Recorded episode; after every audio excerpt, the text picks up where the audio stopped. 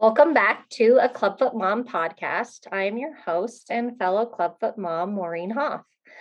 On today's episode, I get the opportunity to speak with Anjie England, a fellow Clubfoot mom. I connected with Anjie via social media and the Hope Walks organization, which was previously on the podcast. Anjie's son was born with bilateral clubfoot in 2013.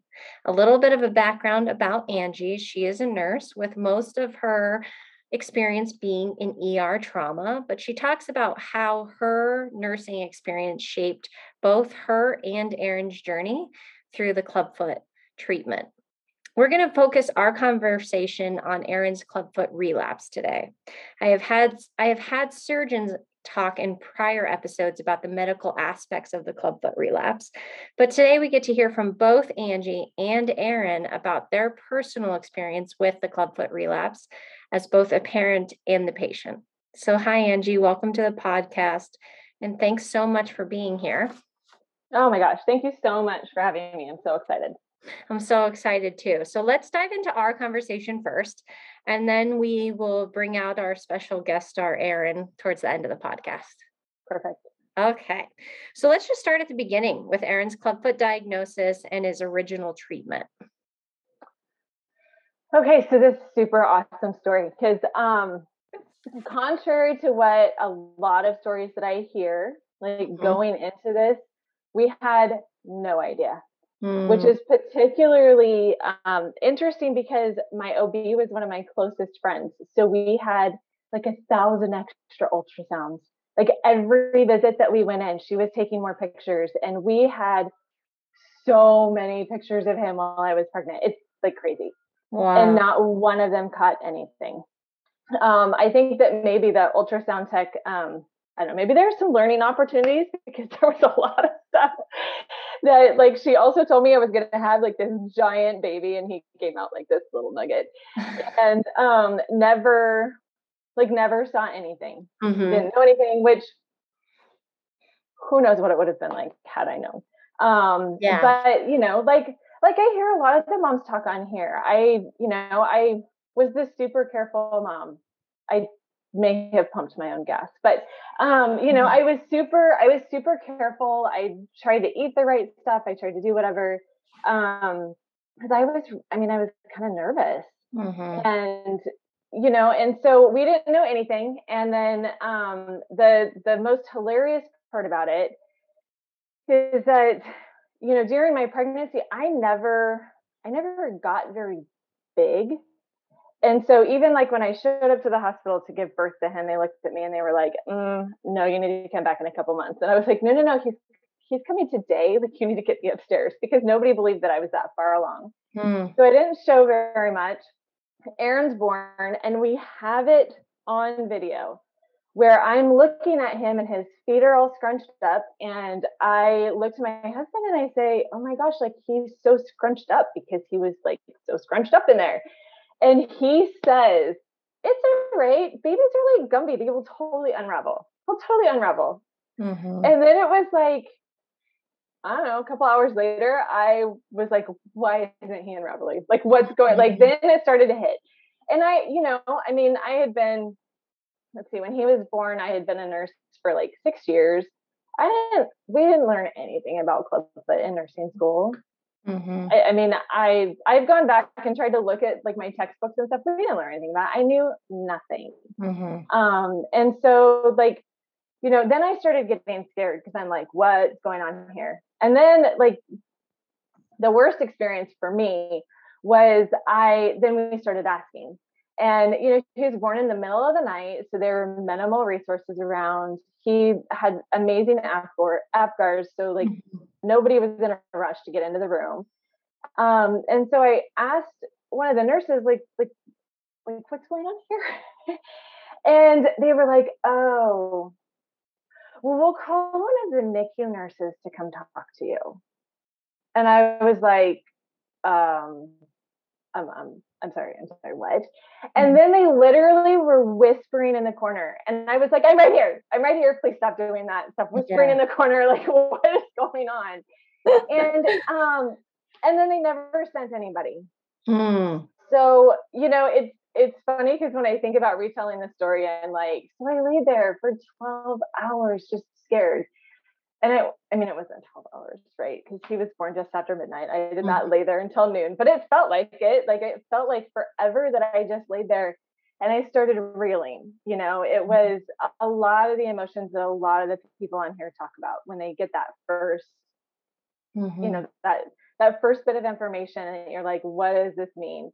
Um, and you know, I wasn't one to like, I mean, I'm pretty sure I had a smartphone in 2013, but I didn't, I wasn't going to grab it and just start like, you know, Googling mm-hmm. everything. Like I, I didn't want to do that. I didn't want to be that. I, I wanted to hear from the doctors. I wanted to, you know, and, and I think one of the biggest thing that sticks is that feeling of, um, I was so scared. Mm. I was so scared and I was so I felt so guilty for feeling scared. Mm. You know, I felt like, "Oh my gosh, there's this amazing little person and I should feel nothing but joy." Mm-hmm. And I'm I'm so ashamed for feeling scared. Mm. Um which is just like something we need to switch in our paradigms, right? Like sure. that fear doesn't totally take away my joy. I can have 100% joy for him and still be scared mm-hmm. and it's okay. right. You know, so so it wasn't until it wasn't until sometime the next morning that the pediatrician came in and was like, "Oh yeah, this is what it is. He'll do some casts. He'll be fine. No big deal." Okay. Mm. I was like, "Okay, okay thanks. Whatever. That gave me no information." right. And so then what was your experience from there? Like how did you find a doctor? Like what was his casting treatment like? So from from there, luckily mm-hmm. we had a really close relationship with our pediatrician too. And um, you know, we were we were in the hospital like half a minute. They sent us home because everything was fine. Mm-hmm. Um and I so he was born like midnight on a Saturday. Um, we got home. I, you know, my my husband is really really good. Like our strengths have begun to shine through the experience, right? Which is mm. just great about challenges like this because yeah, my husband is so good at researching stuff. He can do it to a fault at sometimes. But you know, this is where like I came home and I was like, I want to be mom. Like I can't do this right now. Like I mm. need you to take it. I need you to start researching and telling me what we need to do. And so he did, like he researched, he started printing out the handbooks, he started looking at stuff. We got into the pediatrician on Monday, had x-rays on Monday, and he had his first cast. So he had his first cast on like day of life five. Wow. So we were x-rays day three, cast day of life five. Um, that initial casting, you know, and I know this part isn't super like isn't our focus for today mm-hmm. was it was a super challenge for us mm-hmm. um you know we we do live in an area that has a children's hospital that provides treatment they don't do plaster casting um which we didn't really know was the industry standard at the time mm-hmm. we didn't really understand a whole lot of it we, i mean we did enough research but it was it was similar enough that we were like oh, i guess you know i guess this is good the other thing that we didn't realize is that his feet were super complex. They were they were mm. pretty severe. Mm. And um you know, and super disappointed because they never really said, you know, hey, this is probably a little too much for us. You know, we've heard that story mm-hmm. before. Mm-hmm. I don't stand alone. Mm-hmm. Um and so, you know, we did we did the casting. His cast rarely stayed in place. We were doing like two to three castings a week because they kept slipping slipping. Wow.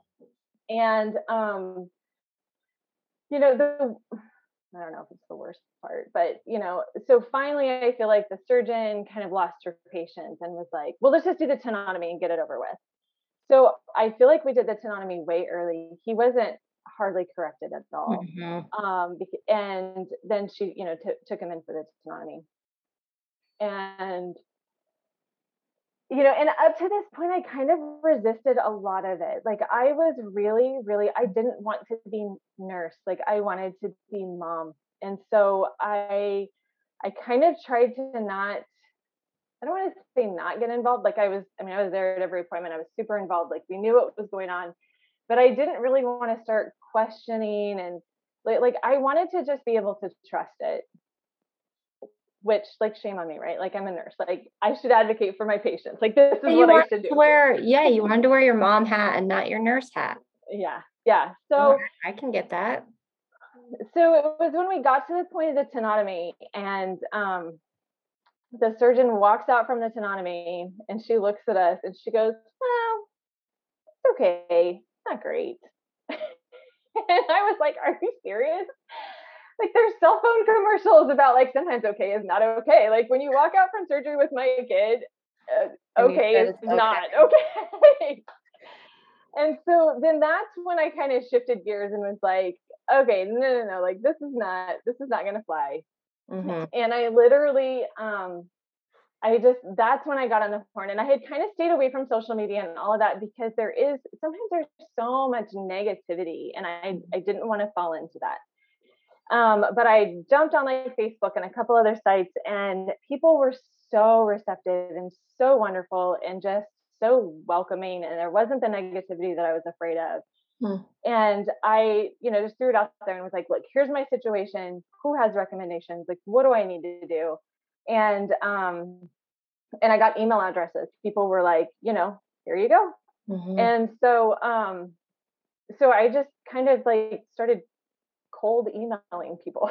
and I just out of the blue dropped an email to, you know, doctors all over the world and um, or I guess all over the United States. And, you know, that's when Dr. Morcuende from Iowa emailed me, which I was just flabbergasted by. I was like, mm-hmm. I would expect emails back from assistants, not from providers. But uh, that's one thing that I find in this journey when you find the providers yeah. who really love these kids, mm-hmm. they really love these kids and they will do I mean, they'll email crazy moms from California. Yeah. So, um, so you know, he and he was so so nice and just said, you know, I, I will absolutely see your child if you want to get on a plane and come out here.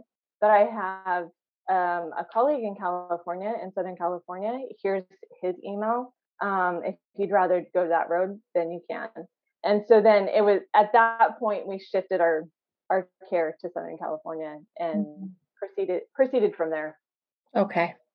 So, um, and you know, I mean, we we kind of followed. I I think one of the only differences is before we went when we were still in that transition time of trying to get our appointment down in Southern California, we um, they did a revision in the office um, after his tenotomy. So a week mm. after his tenotomy, they took the cast down and tried to reposition again which which was horrific because um, he you know he'd had a major adverse reaction to codeine, so they couldn't really do it with any pain meds. And they seemed really irritated at my child because they couldn't do it with pain meds. And I was like, I don't know what you want from me. Yeah. So that part was really rough. Um, but it was kind of one of those things where I, I was like, this is going to give him the best chance of trying to get to where we need to mm-hmm. be in mm-hmm. the meantime while we're waiting to get down south. So, so when um, you moved down south, did it go better? Does feet get to um, position? Did it? It did. I mean, I feel like mm-hmm. we we the experience that we had there was was much more. Again, we we found that provider who just adores these kids mm-hmm. and just you know, loves clubfoot kids, loves clubfoot treatment, and just was willing to listen to me. Mm-hmm. And so, um, you know, I think he did. It wasn't a super easy road, but we did. And we were super diligent. We did everything beyond like the standards. So, you know, he stayed in 24 hours, a little bit longer than normal. We kept him, um, we kept him in nighttime uh, boots and bar until he was six. Mm. because mm. we just I, I really really wanted to get to that like I wanted to overdo it because I wanted it to be good.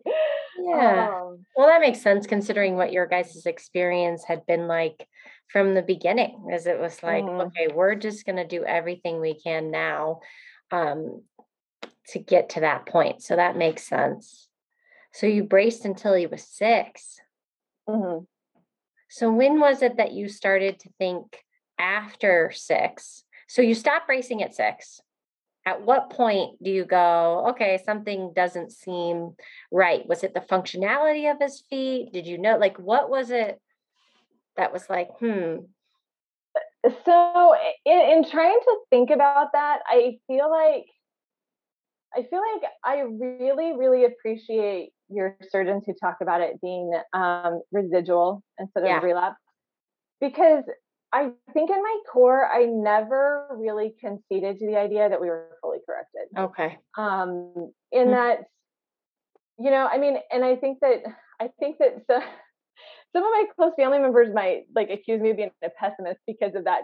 But I think it was just like I don't mm-hmm. want to accept it being fully corrected and then like have it not be, you know. Or maybe I was just just witnessed it and kind of saw it. But um mm-hmm so the you know the the super short story is we we had stayed with this provider and um probably about i think when we started kindergarten so about five i was like i feel like we're still just really stiff and not getting the movements mm-hmm. that we mm-hmm. want and you know every four to six months we were going down and we were doing x-rays and we were measuring dorsiflexion and i could see his dorsiflexion angle get you know less and less and less acute. And so, it, which it was still mm-hmm. within the parameters, but I was like, we're losing that dorsiflexion. So I know we're still under the parameters. I know that we're still acceptable, but I would like to get us a little bit more. So we had advocated, we had started physical therapy at five. We had just, you know, um, and then it reached this point where that provider was retiring mm. and um and he was six. So he was like, you know, really you could find somebody and just follow up every year and kind of see and i was like so have you met me? I'm a little bit nutty when it comes to this. We're not going to do that. Yeah yeah. Um and so we had gotten we had had some recommendations for another provider a little bit further southern california. And um and so when when we went to see her is when like the rubber kind of met the road as far as like mm. this, this, residual. Mm. Um,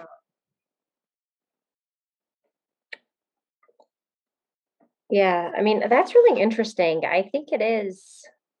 It's interesting that you say that about the kind of mother's intuition. Like you just always, I never thought of relapse as residual deformity before I talked to those surgeons. And now it makes a lot more sense. And then a little bit for me, it feels like it takes a little bit of the pressure off of me and the responsibility as the clubfoot mm-hmm. parent because it's kind of put out there that like if you don't do your job your child's going to relapse but in some cases a lot of the cases sometimes the feet just aren't fully corrected yet not because the provider didn't do their job but just because everybody's feet and everybody's individual treatment is different. Um, and so it just develops over time. So I think that's interesting that you just kind of always, I'm um, I'm a person that's like a, I always prepare for the worst. Like I'm always like I'm gonna, I'm like. Yep even with my daughter now is four, we just had a PT appointment. She's doing amazing, right? I don't I'm still in my head going, at some point, we're probably going to have to deal with more treatment. And for me, that's just because I have to think that way in order to prep myself. I can't think I'm done because then when I get to that point, I won't be prepared for it. So I totally get what you're saying about like, we're in the same boat. Well, and we followed them around staring at their feet all day long, yeah. right? Like, yeah. I mean, he he trips once and i'm like what's wrong was it your foot did it move like you know and i mean you know how many weird videos i have of like where i'm following my kid videotaping his feet because you know if i'm in front of him videotaping he walks very different than if i'm behind him and he doesn't know it and so mm-hmm. you know there was um you know we had gone on a big vacation and done a we were doing a ton of walking mm. and um and during that time i kind of started having like these really really deep feelings just as i watched him and um you know but like like he's I mean, he's Aaron and he's rough and tumble. And so I'm like, is, you know, am I paranoid? Am I, is he running into the walls because he's just a fun boy running into walls or is he running into walls mm-hmm. because he can't walk straight? I, I don't know. Um, you know, but but I think I think that because I watched it so closely and I don't let anything happen without me watching his feet. I, I think that I kind of I kind of knew. Mm. You did he ever complain of pain or did you ever see like any function like he just couldn't do things that you thought he should be able to do or was it just you observing it was just me observing. Mm-hmm. Um, you know, I mean, like most of these kids, Aaron is super determined and he's not much of a complainer. So mm-hmm. I, I, he didn't really have, I mean, he did not love when we were, you know, stretching him and whatever, but, you know, we tried to make it games and mm-hmm. you know make it fun and whatever so but he didn't ever really have a significant amount of pain mm-hmm. it was more just that i could see that we were like like losing ground in our dorsiflexion and you know there were times where he wasn't walking so smooth mm. so what was it like when you had this third provider kind of confirm that there was relapse or residual deformity that you guys were going to have to do more treatment for? Well, and I guess that's that's the disappointing part, right? Is as much as I prepared myself for it, I still wasn't prepared. I feel like I'm talking yeah. to myself because that's exactly like I want to say I'm prepared for it, but the reality is I'll just be as just as devastated. So I don't know. Right. I mean, and you know, I don't know how much of this is hindsight, right? Mm. Because I feel like the minute you know, the minute she told me, it was like, oh, I, I kind of knew this was coming. Yeah. Um, you know, because I think that so it it was it was super interesting because the the weekend that we that we got this diagnosis, we'd gone down to Southern California. We were spending some time with a cousin of mine, and we had gone to an amusement park. And in hindsight, I remember looking at him and being like, "Oh my gosh, he's tripping over everything! Like, what is going on?"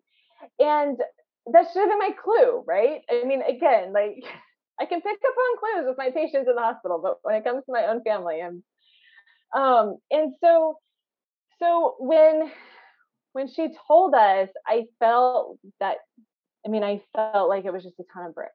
Mm. I felt like everything stopped and everything was moving all at the same time. And I just couldn't get a grip on it. That being said, because I think that it's a, a very um, poetic part of our story is that we had my husband here my, my husband had just started a new job. Mm. he's he's a fire captain. He had just started with a new department which meant that he was going to be you know basically unavailable for a year while they start their new academy and their new training and all of that. And we had just come off of a year where my daughter had had surgery my husband had had surgery and so we had, you know, we had paid our dues to the insurance deductibles and we were licking our wounds. And when, and he started in mid year. And so when we were setting up our plan, we were like, okay, well, this plan only has six months to it, right? So let's go with like the cheapest plan and just do these six months. And then when we have the full year, like next time we'll designate a better plan that has better providers and like whatever, right? Mm-hmm. And Maureen, the words came out of my mouth. Well, that'll be fine as long as Aaron doesn't need another surgery. Yeah. And this it's always there though. It's there. Yep. 13 days after oh. made that decision is we sat down and she told me this. So of course I'm just I'm just reeling because I'm looking at that. I'm looking at how like unavailable he's going to be. I'm looking mm-hmm. at the insurance, the finances, the oh my gosh, we've got to fly, we've got to. he's going to be in a wheelchair. Like what? yeah. And um and you know again, this is the value in having that provider who just loves these kids mm-hmm. because. Mm-hmm. You know, she talked us all through it and she was super kind and understanding. And um, you know, probably probably one of my favorite parts of the story because it helped me begin to understand this whole other part of Aaron, this mm-hmm. like super sensitive and intuitive part of my child that I am beginning to learn and love and appreciate is that, you know, so we and I'm in I'm in Southern California with um it's just me and Aaron in the appointment.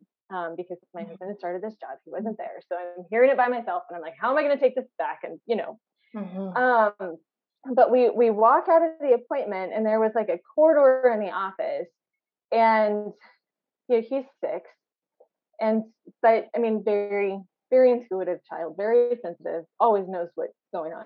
Mm-hmm. And I, I looked at him and said, like, do you, like, what do you understand out of what we just talked about? Mm-hmm. And so we like sat down right there in the corridor and um and he said well i think she said i'm you know i need surgery and i said do you understand that you're going to have to be in a wheelchair do you understand and he said he said yeah um and you know he asked a couple questions and whatever and um and then like the most incredible thing because he's super super animated fun loving kid but super serious when he when he needs to be and he just looked at me and he goes mom I know that this is what I have to do. And I know that it's what I need to do. And like we're gonna do it. But I really want to get it done before I turn seven. And I was like, okay, I don't I don't really know where that came from. I don't mm-hmm. I don't know it, I don't understand it. And here, you know, I'm thinking like you turn seven in January. So mm-hmm you know this and because i had asked her like look we just picked this insurance plan like if it doesn't work can we wait till january and she was like, Yeah, you can wait till January. It's not a big deal, mm-hmm. whatever. Okay, so to give that a little bit of perspective. So I looked at Aaron and I was like, honey, I don't I don't know. But the fact that you can articulate that to me, like you better believe I'm going to try my very hardest to honor that. Mm-hmm. Um, you know, we're we're gonna try. Um, so by the grace of God, like our insurance worked out perfectly. It was everything was I mean, you know, we paid our part, but it was yeah. it was still covered. We could travel, we could do whatever. So this this diagnosis was in um, July of 2019. Mm-hmm. Aaron had his surgery in October of 2019. Mm-hmm. We flew to St. Louis for the last time Thanksgiving of 2019.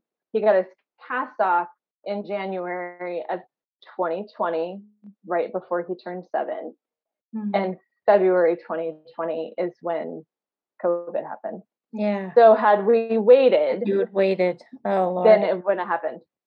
Yeah. You know, I mean, because the the travel and the flying yep. and all of that, like yep. if we would have had to wait, if he wouldn't have said that, mm-hmm. we probably would have assumed and just waited, and then none of it would have ever happened. Like it would have all been like totally different.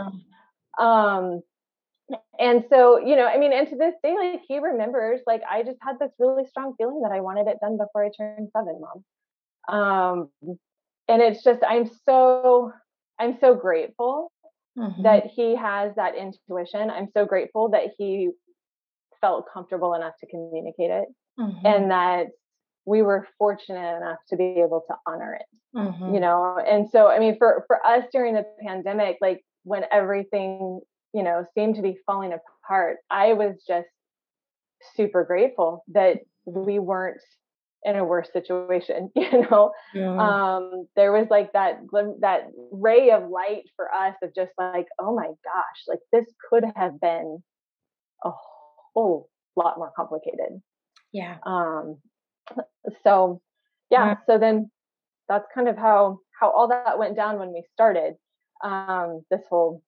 residual deformity treatment. um, but yeah, we we traveled to Southern California for for three weeks, and then um, and then Aaron and I flew to St. Louis um, a week early. Luckily, my parents were able to come with us, and he got his last cast there. And then um, and then they had a surgery and then the last cast in St. No, so they do they do one cast. Dr. Okay. Dobbs likes to have hands on it before the surgery. Yeah. And so he did one set of he did the last casting, then we were there still a week, and then he had the surgery. And then we waited a couple days and then came home. Was it the tendon transfer surgery that he had? Yeah, so he did um, the so bilaterally the mm-hmm. anterior um, anterior tibialis tendon transfer and um, additional Achilles tenotomies on both feet. Mm-hmm. Okay. And how long was he in a cast after the surgery? So, yeah, so he was in a cast for I think four or five weeks. Mm-hmm. And then we had, uh, and those were the huge, long leg, super heavy casts. Mm-hmm. And um, and then we flew back to St. Louis. So we're like, this is like three trips now. Mm-hmm. Um, and there's there's a piece of the treatment without getting like too much into it, but there's a piece of the treatment that Dobbs likes to do after. And so we did that. And then at that point in time, he's placed in a short leg cast, but mm-hmm. um, still non-ambulatory. Okay. And then he was in that one. So that was that was literally Thanksgiving weekend. And then um and then he got those off in another six weeks. So I mean, all things considered, it's not really that long that we're not walking, but it kind of feels like it. Yeah. Um, well, it seems like it's not when you're casting your baby, your baby's not walking, you know. Right. So it there's a whole different dynamic when you are i can only imagine when you're casting and you're not able to walk when you are ambulatory like you said like i can't while it seems like a short period of time logically it is that doesn't mean that it doesn't i you know i'm sure it took a while yeah. for you guys to find your routine and you have to kind of learn how to do everything a little bit different you have to adjust accordingly during that time frame. Mm-hmm.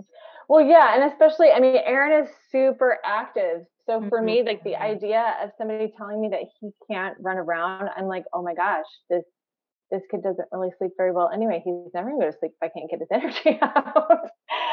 right. Um, you know, and so it was like that was just that was part of it that was but you know, I mean, he was resilient and he he found ways to figure mm. it out. I mean, he mm. raced raced his wheelchair everywhere and scared people half to death. I thought he was I thought he was fast and moved a lot when he didn't have a set of wheels attached.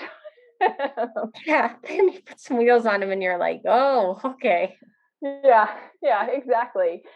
Um, you know, I mean, he was he was super resilient with it, and it was, you know, I when when I first heard it and I was writing this really like negative story in my head of just how horrible this was going to be and like how could I let this happen and how you know we did everything right and you know we believe in science and we followed everything to the T and like the science failed us and how could this happen? And it couldn't be a worse time right which like in hindsight I'm like yeah it could have been a worse time because yeah. there's so much other stuff but you know I thought like this is first grade and first grade so important and like where we live, there's no way we could have done it in the summer because it's 110 on a mm. cool day. And so it was just like, you know, he's going to have to miss part of first grade. And it, like, but, you know, it's, I'm so glad that somebody else is writing the story besides me because mm. it, it really is so much more beautiful than I could have pictured. Mm. Um, his first grade teacher was amazing. I mean, we couldn't have asked for better. His school was amazing. Um, he you know, everybody just worked with us really well. And it, hmm. it was a much more beautiful story than what I had written in those moments when I was like, oh my gosh, I just got hit with a ton of bricks. Wow. Um, but you know, and I think one of the bigger, like the most influential parts of it is that, um, you know, his his physician saw me. I mean, you can see me here, and you know I don't have much of a poker face. Nobody else can really see that, but I, you know, I'm pretty sure that I turned like nearly transparent when she told me mm-hmm. because I just went so pale.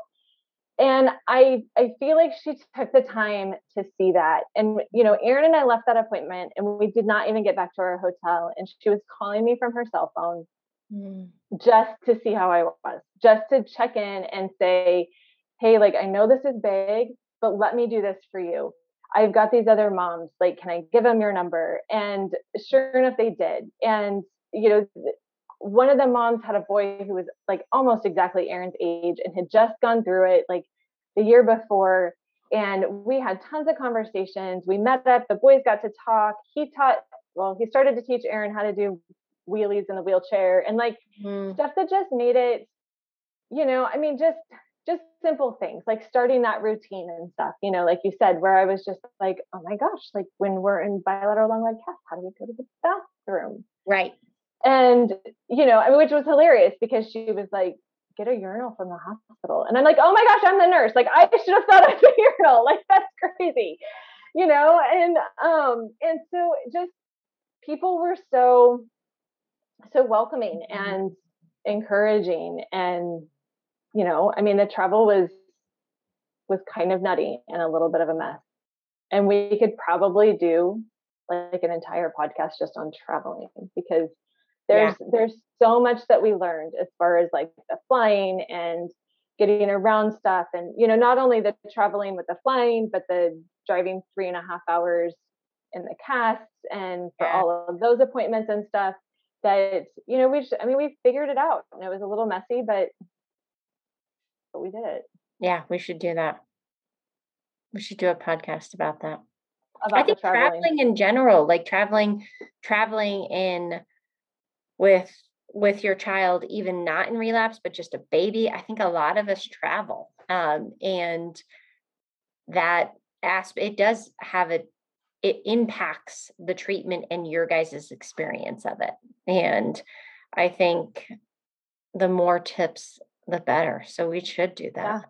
Yeah, absolutely. So, because we, I mean, we traveled with, well, we traveled when he was in cast. We, we, I mean, we traveled overseas when it's Boots and Bar. And then this, yeah. you know, this, this one, because he was a bigger human. Yes. Was, um, was probably the, the most impactful, but there's, I mean, there's still, there's plenty of ways to, there's plenty of resources. Mm-hmm. Um, you know, and right. And we've yeah, we've always don't know. Mm-hmm. Yeah, and I mean, there's a ton of stuff that I didn't know. There's still stuff that I don't know, but um, just just getting into those resources and figuring out that um, that there's there's ways to make it not so daunting. Right. Um, you know, and we've we've always tried to make it a little bit enjoyable. Mm-hmm. Um, because I, I think for us, I think one of the biggest one of the biggest things is that um, you know, we've been able to travel for his care because we could. Mm-hmm. And I know that there's so many people out there who can't. Mm-hmm. And, you know, I've been super fortunate that throughout his whole experience, all of my jobs have provided for me to be able to go to all of his appointments and take time off work and travel and um, we have those resources available.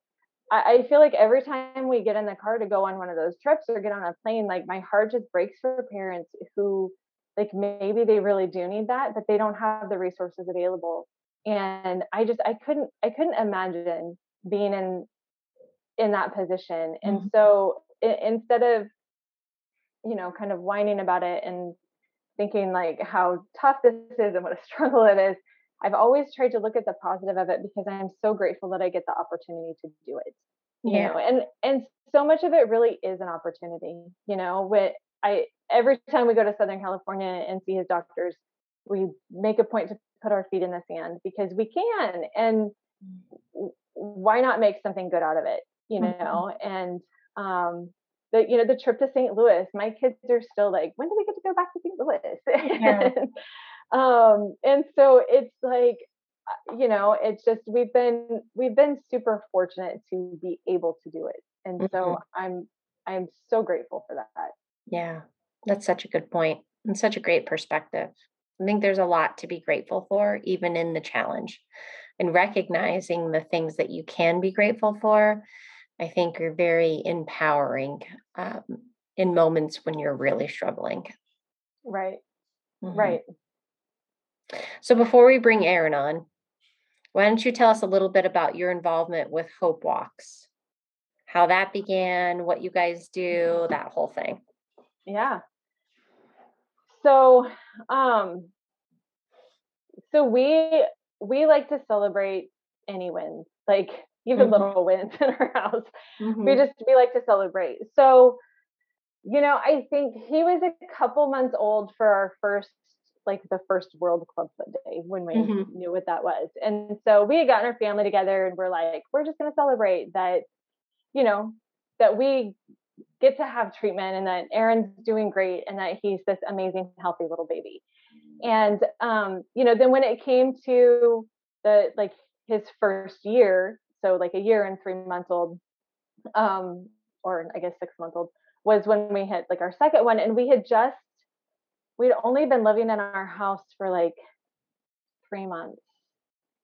Four months maybe. Mm-hmm. and um, we live in this really really like tight knit neighborhood. All almost all of our neighbors have been here for 45 years. They were all like original owners. They all know each other's lives. They're super like mm-hmm. engaged. And so we were like hey let's let's just have a little backyard get together and get our neighbors together and let's just celebrate the fact that Aaron can walk and Aaron walked 5 days before he turned 1 and that like that's a miracle for any child, but oh my gosh, is that a miracle, right? You, you know? And so we just, we, I think we just had cookies and ice cream and we invited all of our neighbors over and we started talking about all of this. And all of our neighbors were like, we've never heard of Clubfoot. Like, what's the deal? And and thank goodness, I mean, such wisdom surrounds us. And I'm so grateful for that because all of them were just like, it's so great and it's so amazing that you can give him treatment that you mm. guys have the resources and you've got a cool background and you know like you it's this is so amazing that you guys can give to him and you know and a lot of them started asking the questions like well what do people around the world do what do other people that don't live with all these resources nearby what do they do? And i was like i don't that's an excellent question you know and um and you know, as it would be, a couple months later, we ended up at a at a concert that benefited Cure, and um, and they had a highlight story of a mom with um, I think a son that was born with clubfoot, mm. and just telling her story, it absolutely destroyed me, like just from the inside out, because of just her not knowing like what he was going to do and how he was going to walk it took me right back to that moment when i was like laying in that hospital bed and i had no idea and i was so scared and my fear was so real and i could resonate with with her fear but i also felt like oh my gosh like i felt like this super real fear of not knowing what was going to happen and not knowing if my child was going to walk and not knowing how i needed to change my my perspective and our trajectory and all of that. How on earth does that mom feel when she doesn't have any resources? You know i mean and we don't have to go overseas to see that you know there's plenty of struggling parents here and single moms and teenage moms and who i'm like oh my gosh i i get overwhelmed when i think about how that must feel because i knew i know how overwhelmed i felt mm-hmm. and i just couldn't it's almost like one of those things that it's like i can't I can't get over that feeling of overwhelming, um, just fear, maybe um, that these poor parents must be feeling. And so I was like, that's it. Like, there we go. That's it. And so we connected with Cure while they they were still like Cure Club, but and as part of Cure. And we so the next year we um we literally just did like an old fashioned bake sale in our backyard and it was amazing because again like none of this is me right this is all like everybody around us they like i baked a bunch of cookies in my tiny little oven mm-hmm. and people came and our goal was you know to raise enough money so that um, i think because aaron was turning two we wanted to be able to help two kids with clubfoot for life. And our friends and family just delivered and i we ended up going way beyond that. And um and so it just kind of became our our yearly thing and we tried at one point in time. You know i think it was this like the year after that i was like um you know people were super generous last year i don't want to overstep i don't want to wear them out i don't want to exhaust them like maybe we should give them a break mm-hmm. and and the kids were like no no no no no um, you know, our our oldest was like, no, that's the best day of the whole year. Mm-hmm. And I was like, really? Because you just came off of a pretty rocking birthday. Like this yeah. is the best day of the whole year.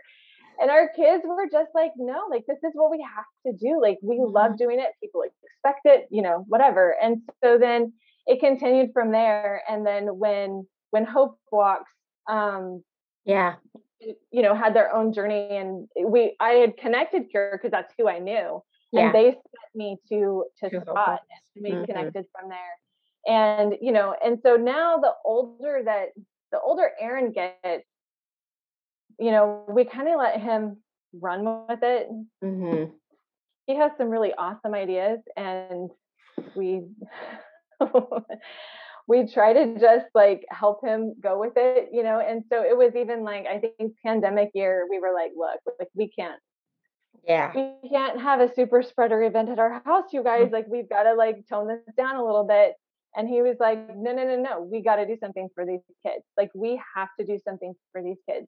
Mm-hmm. And, um, you know, it's, I, it's funny because at one point, well, the year that he had his treatment and he was in his wheelchair and stuff, he had given um, a talk to his class about mm-hmm. all of it, mm-hmm. which was just amazing. And um, but he, he, you know, out of nowhere in the middle of this talk, he's like, "Well, you know, my parents have insurance, and so they could pay for me to get treatment, but a lot of kids don't have that. And so like we try to help them. Mm-hmm. like, oh my gosh, you're six. Like, what do you know about insurance? But um, you know, so like I think mm-hmm. pandemic year, he was I mean, he's into a lot of stuff, but he was into gardening. And so he went out and I think he he got red solo cups and a bunch of seeds mm-hmm. and made I, we probably had 80 vegetable seedlings and um, he grew these seedlings, and then he would go out on Saturday mornings in our front yard and like sell them to people walking by. and you know, and he and his sister make bracelets, and you know, this year he decided that he needed to build a barista stand, and he did um, coffees and espressos and all kinds of stuff mm-hmm, because mm-hmm. that's what he wanted to sell this year. So it's just kind of been a really fun relationship that mm-hmm. um, that built off of that. And I, it's absolutely from like this amazing wisdom and encouragement and inspiration of our of our neighbors who were like, wait a minute, what about other people? Um, yeah, that's awesome. Yeah, that's so, so incredible. and it's inspiring. I think it's a good way for um, kids. It's incredible how much kids want to help other kids. It's mm-hmm. that piece of you know, as a parent, you're like, well, you're going through this really hard thing. And it's like, but they're always thinking about other people and like, oh, and as they start to get older, and even with my cutie, as she starts to get older, this was the first year that we really did, you know, celebrated World Clubfoot Day. And it's good for ideas for the future for her because I do think there is that big piece of, okay, how do I then pay it forward to other kids like me? Um, that but that don't have the same resources that I do.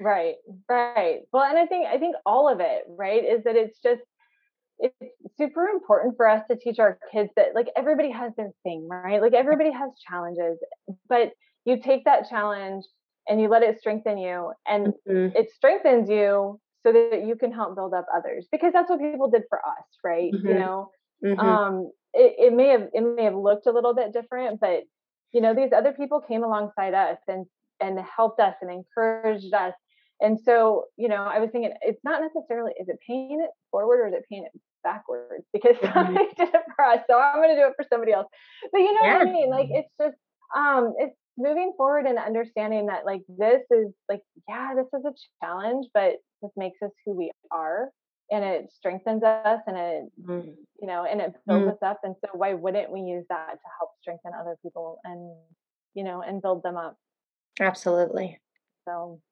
that's so wonderful. I want to thank Anjie for being a guest today on the podcast. In the intro, I said that we were going to have a special guest, Aaron, come on to the podcast at the end, but we've decided to break this episode into a couple different pieces so that Aaron's podcast episode can stand on its own. So, if you are interested in listening to Aaron's podcast, it will be coming out shortly. But I want to say a big thank you to Anjie for sharing her story and talking openly about her experience with Aaron's relapse and how that uh, how they handled it and how it impacted them. So if, as always, if you found this episode helpful, please like, subscribe, and please share with anybody who you think would benefit from it. And if you need to get in contact with me, you can do so through my website at maureenhoff.com or my Instagram at Clubfoot Chronicles Mom. So stay tuned for Aaron's episode.